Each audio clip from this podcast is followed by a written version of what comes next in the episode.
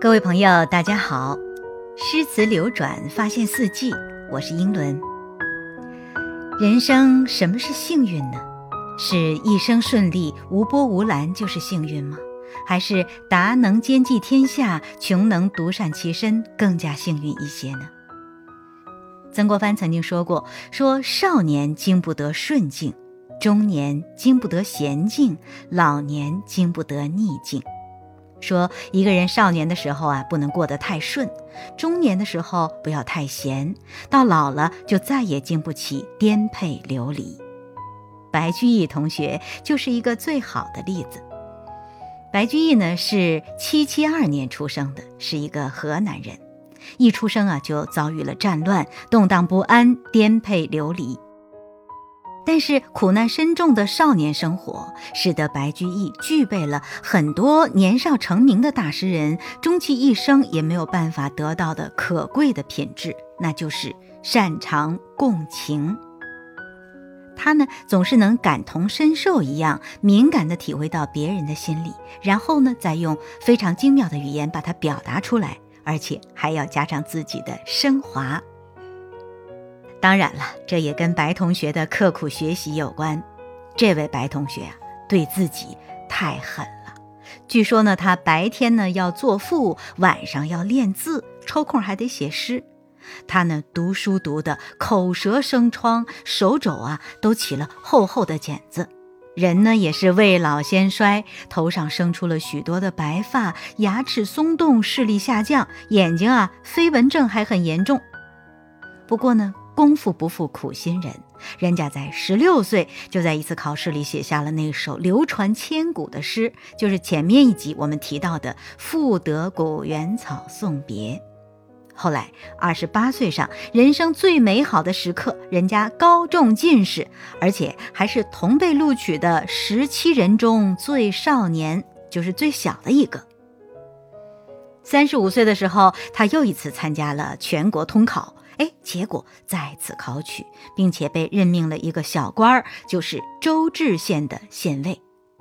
大家说，哎呦，白居易是吧？做个县尉有点大材小用了。其实并不是，在唐代啊，这种进士及第的读书人，一般都是先给一个像县尉之类的小官儿。我们前面说过，孟郊还有柳宗元，他们大约也都是考取了之后呢，从比较低的官阶做起的。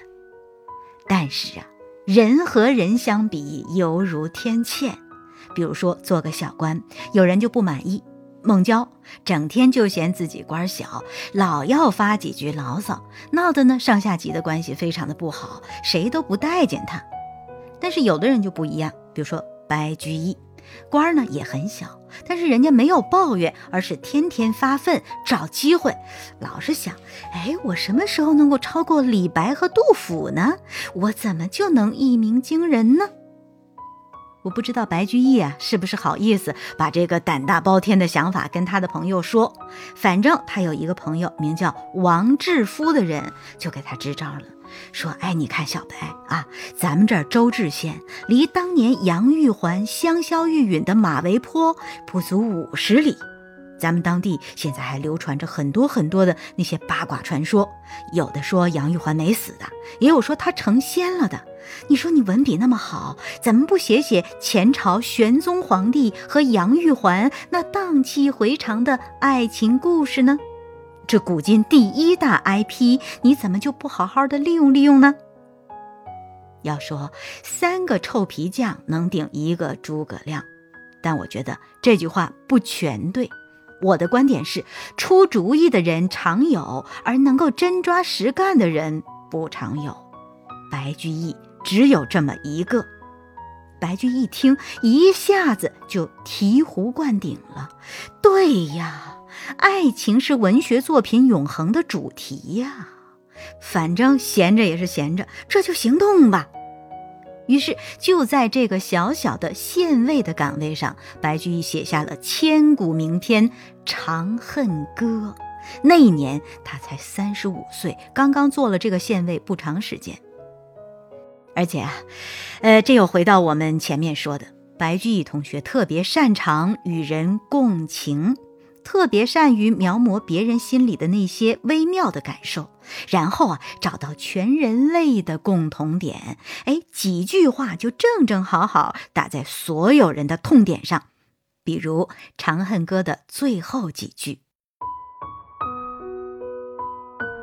在天愿为比翼鸟，在地愿为连理枝。”天长地久有尽时，此恨绵绵无绝期。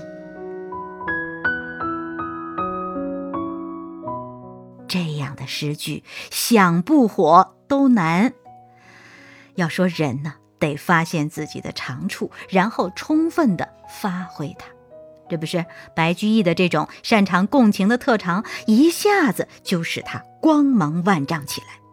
据说这首诗火爆的程度不亚于当年的《滕王阁序》，这也就是我为什么在上一集里特地编出了两句话，假借他人之口说白居易那诗写的叫什么呀？才华与抱负齐飞，前途与光明一色呀，就是套用了《滕王阁序》里王勃的那句“落霞与孤鹜齐飞，秋水共长天一色”。后面呢，白居易的人生就开启了开挂模式，擅长共情，让他写了许许多多的人物，和他们一起呼吸，一起经历那些人生的悲欢离合。不论是退休歌女，还是卖炭的小贩儿，他都能让他们活起来。这也就是人们常说的比例吧。李白永远写的是自己的神仙世界，杜甫老在悲叹身边人的命运悲凉。白居易呢，活灵活现的讲着别人的故事，流着自己的泪。